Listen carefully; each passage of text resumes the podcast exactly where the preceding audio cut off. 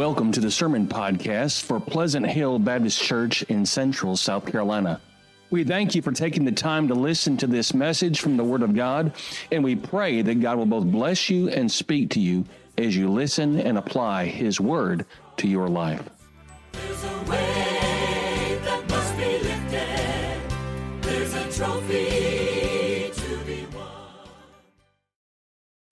I hope that you know that to be true and are planning on experiencing just that. If you know your Lord and Savior Jesus Christ, better is one day in His courts, in His house, than a thousand anywhere else. I pray that you know that with all your heart. Open your Bible, if you would, again to Mark. We are going to jump back into our series, our journey through the book of Mark, what we have been on for year and a half now. We've taken some detours along the way, of course. We stopped for a while in Mark 13, and that launched us into Revelation. Then, of course, we had some Christmas messages. But now I want to bring us back to Mark 14 and our verse by verse study through this wonderful book. We only have two chapters left. I'm waiting to see if the culmination of finishing up Mark 16 is going to coincide with Easter. I, I don't know it's going to work out that way. I haven't planned that far ahead as far as in my sermons, but uh, I realize that's a possibility. And I'll be excited to get through the book of Mark. But it is a wonderful book, and we're about to enter a wonderful story or account uh, this morning. And I've entitled this message, He is Worthy of Worship, or He's Worthy of Our Worship. Because it's important that we throw that word our in, because others can worship Him, the angels worship Him, the elders in heaven in, in the picture of, of Revelation are worshiping Him, but are you worshiping, worshiping Him? Am I worshiping Him? That is key.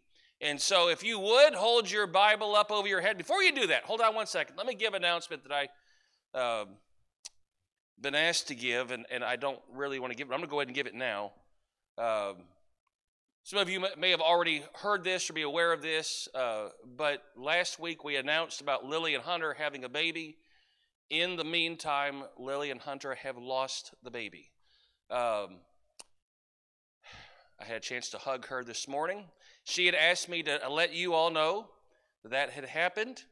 Um, and they're, of course, not here this morning. Understandable. They're dealing with that. And I told them we'd be praying for them. And they asked, and, and, and I said, not that we would do this, not that y'all would do this or I would do this, but I would go ahead and mention it. When they are here, they, if we could have refrained from asking them a million times, you know, how are you doing? How are you doing? Um, we understand how they're doing. Uh, but God is still good, and God is good all the time. Uh, I did have a chance to just kind of, in fact, it was a little awkward. I think I heard her come in this morning and she was doing some cleaning this morning, taking some trash out and different things. And I went looking for her and I found her in the women's bathroom. And I said, I know you're in the women's bathroom. Can I just give you a hug? And, and I just hugged her and told her I was sorry.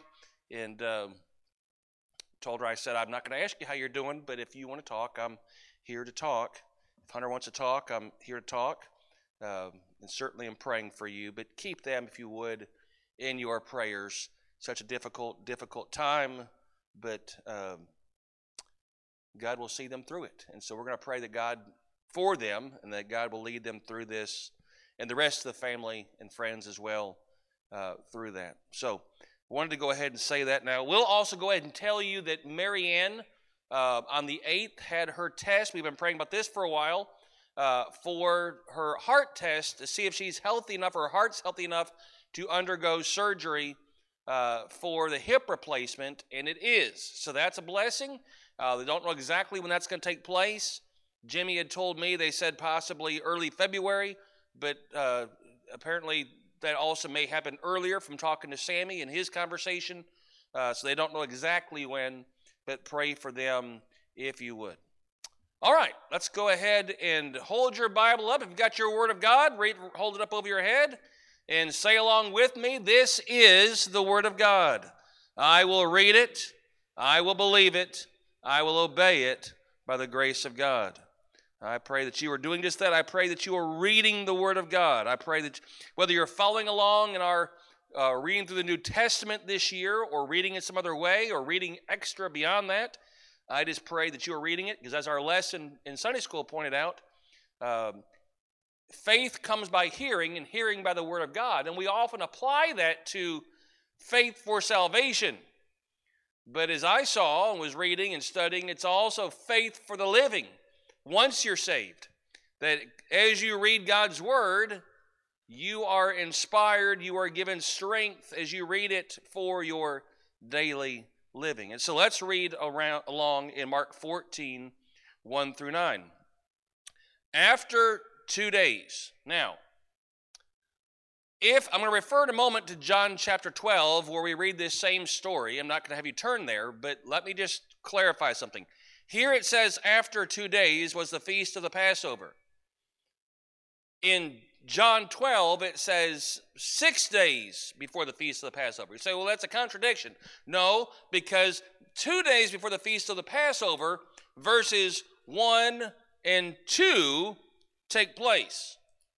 And then there's a little bit of a flashback because Mark inserts the story about what we're going to read today about, about the woman who pours out the ointment on Jesus for a specific purpose in the place that he does. And again, we talked about this a long time ago. Mark is not strictly chronological, but don't get tripped up over one place saying two days and one place saying six days because the thing we need to understand is it was close to the time of Jesus' crucifixion, but the two days is when the priests were discussing arresting him and, and putting him to death. So let's read that. After two days was the feast of the Passover and of unleavened bread, and the chief priests and the scribes sought how they might take him by craft and put him to death. But they said, Not on the feast day lest there be an uproar of the people. And then we're going to flash back before that, and we're going to read verse 3. And being in Bethany in the house of Simon the leper, as he sat at meat, there came a woman having an alabaster box of ointment. Now, just go ahead and tell you that woman is Mary, uh, the sister of Martha. We know that because John 12 tells us it was Mary sister of Martha, sister of Lazarus. Being in Bethany in the house of Simon the leper, as he said at me, there came a woman having an alabaster box of ointment of spikenard, very precious, and she brake the box and poured it on his head. And there were some that had indignation within themselves and said, Why was this waste of the ointment made? for it might have been sold for more than 300 pence and have been given to the poor. And they murmured against her. And Jesus said, Let her alone. Why trouble ye her? She hath wrought a good work on me. For ye have the poor with you always, and whensoever ye will, ye may do them good. But me ye have not always. She hath done what she could. She is come aforehand to anoint my body to the burying. Verily I say unto you, wheresoever the gospel shall be preached throughout the whole world, this also that she hath done shall be spoken of for a memorial of her. Let's pray. Father, I pray that you'd help us to see and to know and to live out in our lives how worthy you are of worship and that you are worthy of our worship. God, we know that you will be worshiped. We know that the rocks and the, the trees will cry out if we are silent. We know that all creation testifies and glorifies you. But God, we pray that we would see just how worthy you are of worship and that you would change our lives to be more worshipful. Help us, I pray, in Jesus' name. Amen. Here we are, this familiar story. Uh, one of my favorite songs that's ever been written uh, comes from this. It talks about a one day poor woman, broken by the love of her Lord, recklessly pours out a valuable essence. And that's this story. Excuse me. That we're here. And I want you to see several things. In fact, I've got five things. One's really an introduction, and one's a conclusion, and three in between about the fact that He is worthy of our worship. I think sometimes as Baptists, we get afraid of saying the word worship. We sound like we're going to be Pentecostal or, or holiness or something. And we talk about, you know, church service. But it's really worship. Whether we're reading the Word of God, whether we're giving offerings, whether it's worship with our presence, whether it's worship with our, our singing, whether it's worship with our giving, whether it's worship with listening to the Word of God, it's all worship or should be. And again, you've heard me say many times, you're going to have a hard time worshiping on Sunday if you're not worshiping all week long before you get to Sunday. Sometimes we think we can just flip on this worship switch and we're going to come in and worship God. And by the way, that's why a lot of people don't come to church, is because I go to the worship and it wasn't very worshipful for me. Well, a lot of times that's because you weren't very worshipful, meaning that person. We need to keep that in mind. But as we find that Jesus is worthy of our worship, I want you to see in this account, as this woman pours out this essence, I want you to, in worshiping Jesus, I want you to see that there is a captivating reason for worshiping Him. There is a captivating reason. Number one, there was a captive, captivating reason for the worship of Simon, the former leper. Don't miss that as we see that being in Bethany in the house of Simon the leper. That's almost like a throwaway phrase, just, well, that's where they were at. Well, why were they at his house? Because he wanted to worship, because he had been worshiping. You say, well, who is Simon the leper? And why, and why, is a leper worshiping Jesus? And why are people around this leper? Well, understand he's no longer a leper. They refer to him as in, in, here in the King James and here in, in the book of Mark as Simon the leper. We may say Simon the former leper because scholars tell us that this leper here was most likely the same leper that is after in the book of Matthew, after Jesus does the Sermon on the Mount, he comes down from the mount. In fact, turn if you would in Matthew and turn over to chapter 8 in verse 1. And it says this When he was come down from the mountain, great multitudes followed him, and behold, there came a leper and worshiped him, saying, Lord, if thou wilt, thou canst make me clean from the most horrible disease that was around at that time. Now I'm adding that part in, but that's what leprosy was. And Jesus simply put forth his hand and touched him, saying, I, I will, be thou clean. And immediately his leprosy was cleansed. Well, why are they at Simon the leper's house? Because therefore his life was changed. And even though he was worshiping Jesus when he came to the mountain, he was worshiping him by saying, Hey, here's my house, here's my life, here's all that I have. And that's why they were at Simon the former leper's house. Jesus had healed him. We would often also use the word I believe, although we don't read about conversion experience here, but Jesus had saved him. That's why he was worshiping him. There was a captivating reason for Simon to open up his house, Simon the former leper to say, Hey, please come, please be here, please, I want you here. All that I have is yours, my home is yours. And by the way, if we're going to truly worship Him in spirit and in truth, that's what we have to say. All that I have is yours. My home is yours. My life is yours. There's a reason why I'm worshiping you because of all that you've done for me. And we can add to that the reason the woman was there, Mary. A captivating reason why she was pouring out this ointment on Jesus, this perfume on Jesus. Now, let me stop for one second to say don't get confused in case you say, well, wait, I've heard this story before. Uh, Luke 7 also talks about a woman who anointed Jesus with an ointment or with a perfume. And Luke 7 is not the same as this place. In fact, sometimes people get confused because I say that was also at Simon's house, but it wasn't Simon the leper, it was Simon the Pharisee. There were lots of Simons back in that day. There was Simon Peter, there was Simon the leper, there was Simon the Pharisee. Probably Simon was, was, was like having the name John or, or, or Bill or Bob or any, it was a common name. But here it was at Simon the leper's, not Simon the Pharisee, and this woman was different but she had no less of a reason to worship him. The first woman in Luke was pouring out the ointment on him because, if you look at Luke 7, it says she was a sinner, and, and, and actually you find out that she was a harlot. She was a prostitute. And Jesus had forgiven her. And most scholars think that woman was the woman that was brought to Jesus and said she was caught in adultery the, the, the, Old Testament law says throw stones at her and kill her. What do you say? And he says, whoever's without sin, throw the first stone.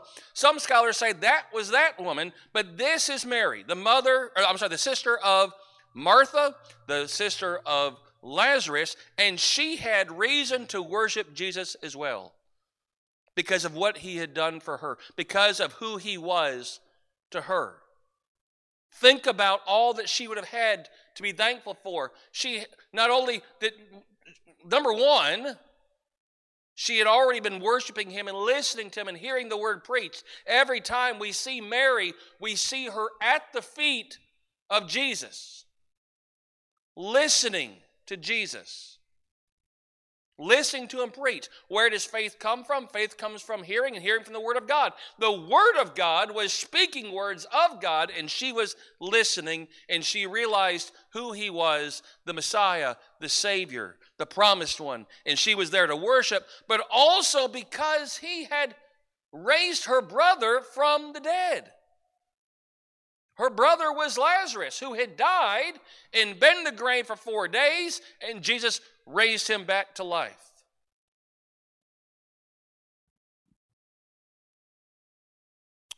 She had much to give, a very captivating reason for worshiping.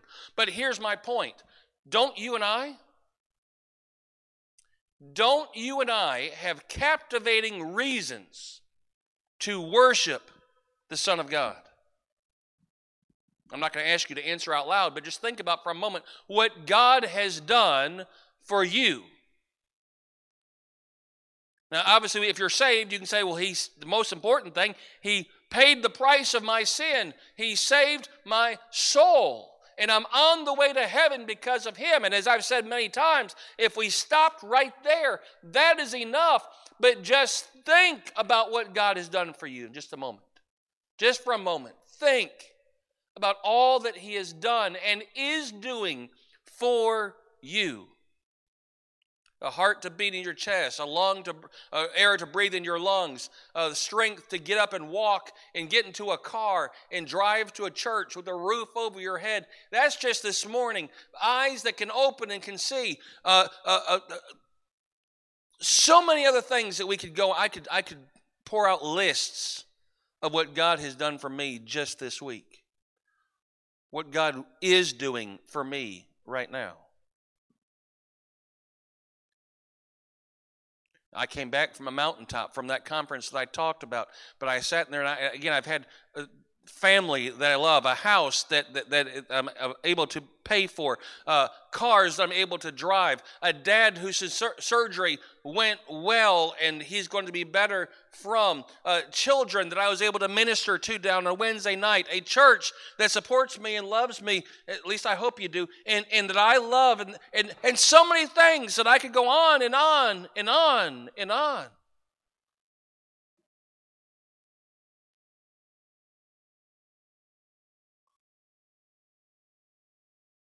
We have reasons to worship Him.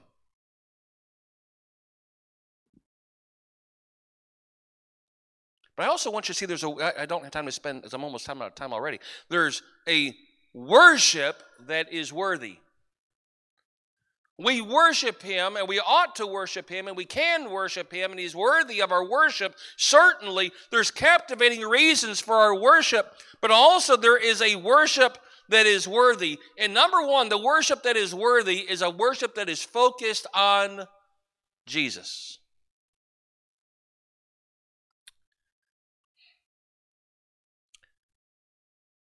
This woman, Mary, came in and worshiped her Lord, and it was not about a show.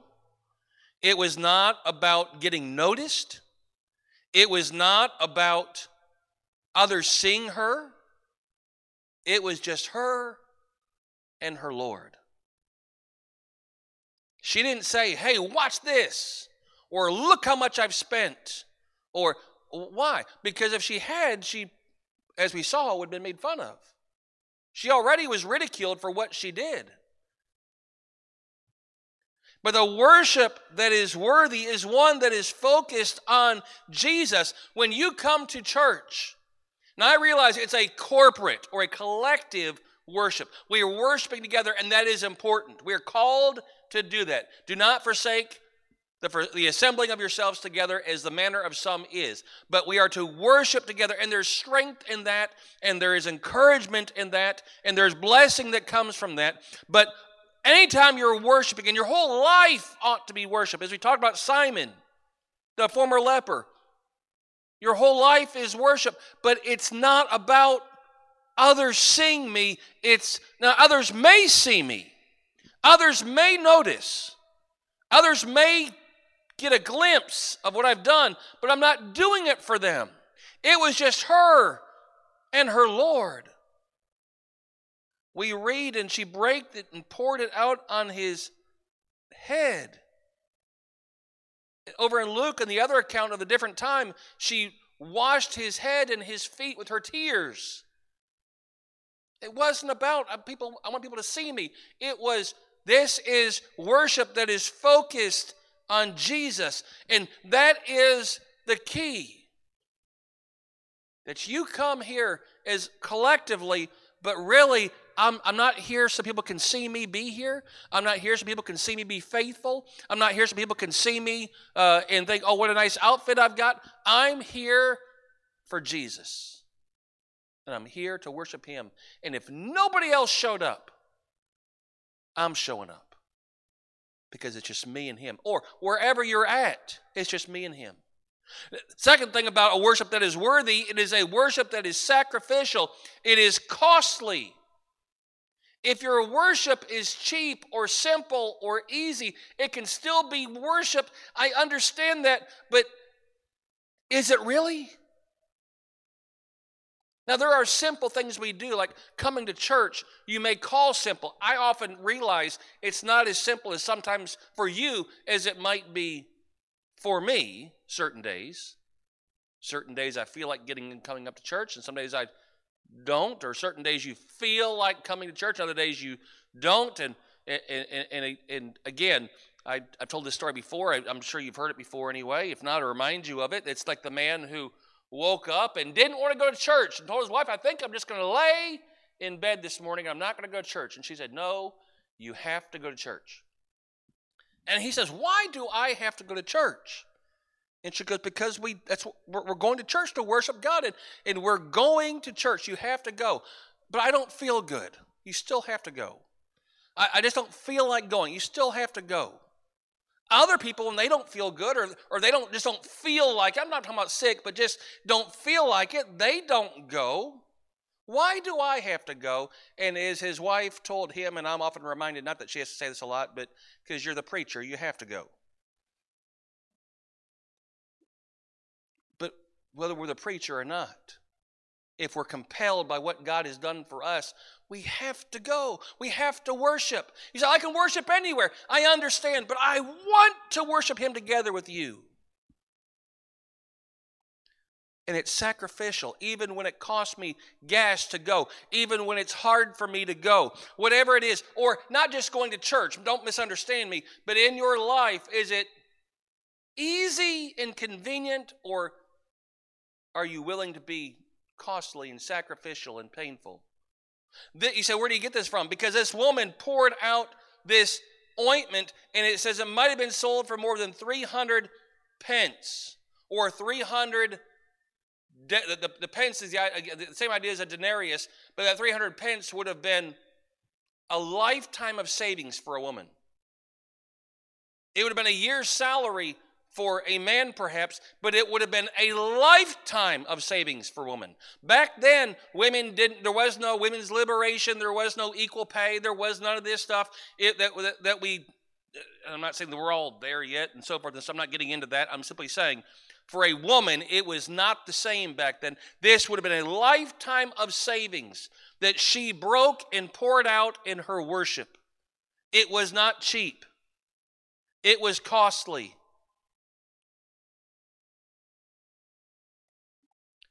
Just like Simon, who said, Here's my house, here's my life, it's all yours. She said, Everything that I've ever had is wrapped up in my worship. It's yours. And when she worshiped him, she broke it and it could not be undone. There is no putting the worship back in the bottle and saving it for a different day. She broke it and poured it out. She didn't take the stopper off and sprinkle a little bit. She poured it out. All that you have, all that you can give, that is your worship because you belong to Him and all that He's done for you. It's compelling, but it's worthy when you're giving your all. When she poured it out, a number of things happened. Number one, she couldn't put it back. I can't put back my worship. But also, it's also personal. I'm not doing it for you or anybody else. But number three, it's also the fact that other people will notice. Sometimes we say, well, my religion or my spirituality, that's personal and private. No, your worship is not supposed to be. It is personal, it is just you and the Lord, but that doesn't mean it has to be private because she did it and a fragrance filled the room. If I took and I dumped out a bottle of perfume in this church, you would smell it throughout the whole church. Even if I just dumped it out in my hand, People in the back row are like, what's, what is that? You ever been in the back of a bus or the back of a car and somebody starts putting on fingernail polish or you know, my daughter would do her fingernail polish or fingernail polish remover. And I would, what's that? Who's got fingernail polish? That's the idea here. It could not be unnoticed.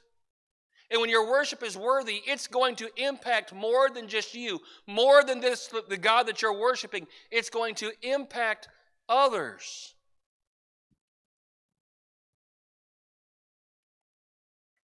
Is your worship worthy? Is it sacrificial? Is it costly?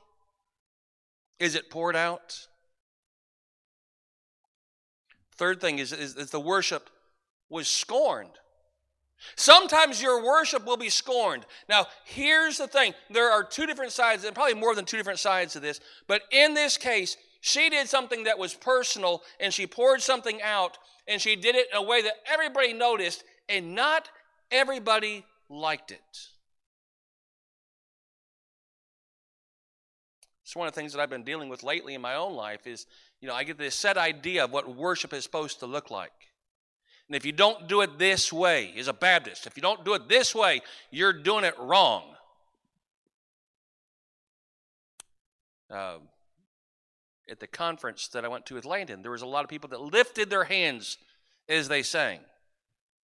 I don't even Landon was laughing at me because even when the, uh, were, the guy was speaking and he said, "Raise up your hands in an offering of praise to the Lord," I'm, I'm just I can't get it up there. I'm not a hand lifter. I was kind of like, oh, I'm just not. I told you before. I told him, I'm a weeper. I'm a crier. I'm a laugher sometimes. People will preach stuff or teach stuff, or I'll hear words in a song and I'll just bust out laughing, not because it's funny. I'm just so moved that God would do that for me. It's crazy. But if it's you and the Lord, don't worry about what anybody else thinks about it. They thought poorly of it, it was a waste. Why was it, verse 4, why was this waste of ointment made? There were some that had indignation with themselves. Now, we know in another place it talks mostly about the fact that it was Judas, because he kept the bag and he was a thief. But, he said it could have been given to the poor. Well, I, can, I could have skimmed some off the top off of that if you'd traded that in or sold that. But, that. but it wasn't just Judas. There were other disciples that were saying, why? To put it in modern terms, that's not right for you to worship God like that. You're doing that for a show. You're doing that to be noticed. You're doing that and it's fake. That's not our job to do when it comes to worship. By the way, it's also not the hand lifter or the shouter's job to look at you or me, who may not be a shouter or a hand lifter, and say, well, that's not the way you worship. You worship the way God puts in your heart to worship. Don't worry about other. Don't try to. I went to this conference and there were some that were raising their hands. There were some that were getting kind of loud and different things. And I dealt with God right there. And I said, God, it's not my job to worry about whether that's for show or not for show. God, I'm here to worship you for me. And the people there, they were getting worried about how she was worshiping. Maybe they felt guilty because they weren't as costly and sacrificial in their worship. Maybe they were upset for different reasons. Maybe they were like, wait a minute, she's lifting her hands, or maybe she's shouting, or maybe she's getting excited, and that's just a little too Pentecostal for me. That's not our job. And it's also not the job to say, hey, your worship isn't worth anything because you don't even move, or you only believe in being quiet. No, just you worship God. Let God sort out who's sincere and who's not, or who's right and who's not. The point of this was the fact, in fact, we know that her worship was worthy because Jesus, after they scorned her, he scorned them and said, Leave her alone. Leave her alone. Why trouble ye her? Verse 6. She hath wrought a good work on me. She is preparing my body for the burial. Did Mary know she's preparing his body for the burial? I, I don't know. It almost appears as if she did.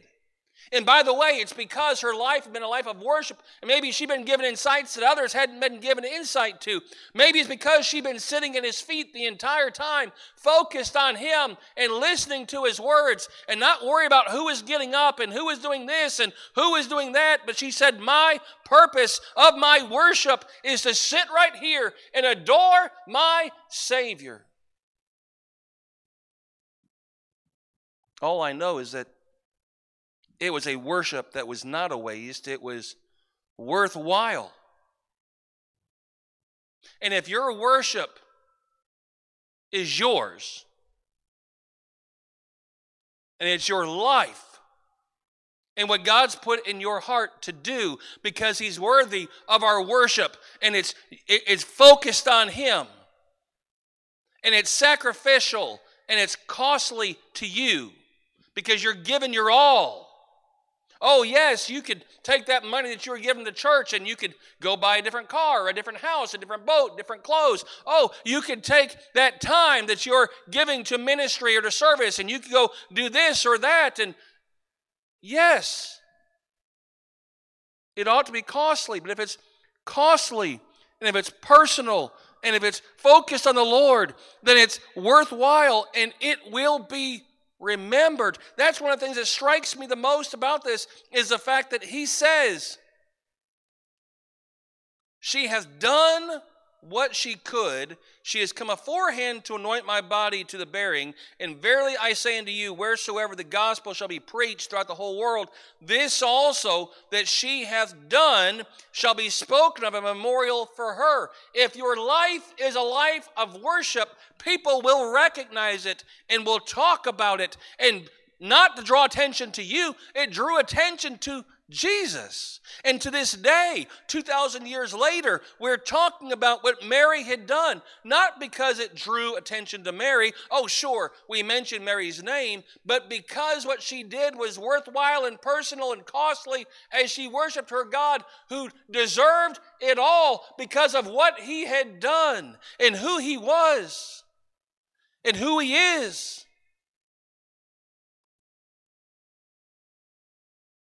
Lastly, I want you to see that there is a compelling time for worship.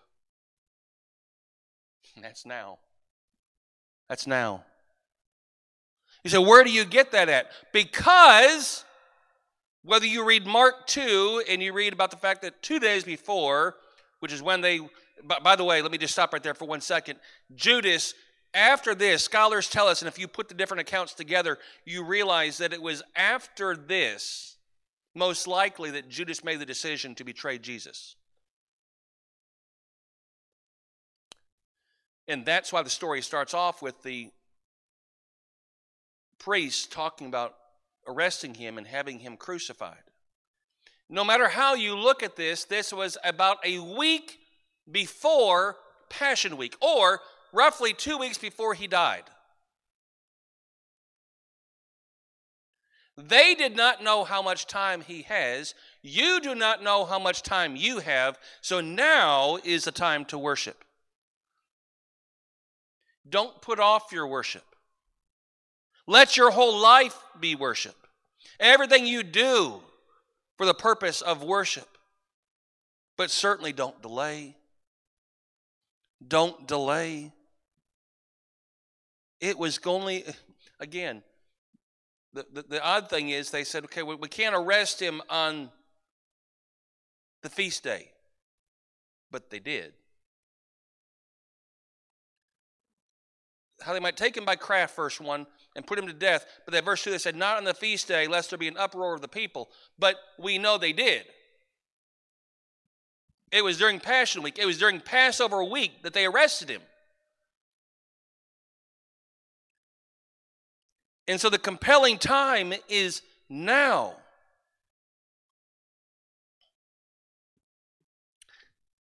And you say, well, I don't really get into like the worship stuff and the song stuff, and I, I don't know what you're going to do when you get to heaven. Because if you read Revelation, you see they're around the, the throne singing, Holy, Holy, Holy, over and over and over again. You say, is that all we're going to do when we get to heaven? I don't know, but if it is, you'll love it. And it, because he's, he's worthy of it, because he's worthy of our worship. Is that all we're going to do when we get to heaven? I know we're not going to be sitting around on clouds playing harps. I know that much. I know it's going to be like it was in the beginning in the Garden of Eden before the fall. I know that much. My Bible tells me that. I know it's going to be the most beautiful place that no eye, has not seen and ear has not heard. In fact, we can't even imagine what it's going to be like. I know that much. I know that Jesus is going to be the light of it. There'll be no more darkness, and there'll be no light either because no, no sun or moon, because Jesus will be the light of the place. There's going to be no shadow. There's going to be no sorrow, no pain. I get all that. Is all we're going to do is just sit there and worship and sing songs and praise? I, I don't know. But I do know that it's going to be glorious and wonderful, and you're going to love it. So might as well go ahead and practice it now. Worship Him in the way God puts in your heart. Worship Him every day.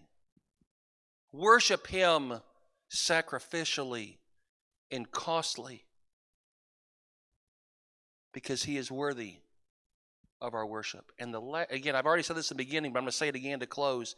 He's worthy of our worship. You say, "Well, I don't know all that he's done for me." Well, that's why we have a whole song and there's verses about count your blessings and name them one by one, and it will surprise you what the Lord has done. That's a true thing. But again, I'll go back and say, if the only thing that he did was pay my price to keep me out of a devil's hell, that is enough for me. But it's not. So much more. But if you've not yet been snatched, stolen out of the fires of hell, would you please turn to Jesus? Turn to God and ask Him to forgive you of your sins and accept the free gift of salvation that has been offered and paid for through the death of Christ on the cross, and which was done for you and for me because He wants us to be there around the throne in heaven with Him in fellowship with Him. Oh, don't miss it. He is worthy. He is worthy of our worship. Let's pray. Father, I pray that you would help us today, and God, that you would help us to see who you are, who that you are who you say you are, and you are worthy of our worship because of who you are and what you've done and who you're going to be. And, and God, I just pray that you would open our eyes and open our hearts to worship you in ways that perhaps we've been afraid to worship you or, or haven't seen the need to worship you. And, and God, what, what you put in our heart, that is how we will worship you. But God, that you would just help us to see just how worthy you are of worship and that we would be that ointment, that, that alabaster box, that precious box that, that, that is what we are, but that we would be broken and poured out in our worship for you. Help us, I pray, in Jesus' name.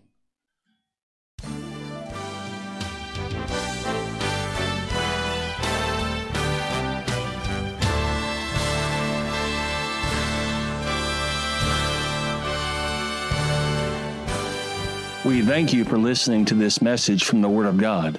At Pleasant Hill, we desire to be a help and a blessing to you.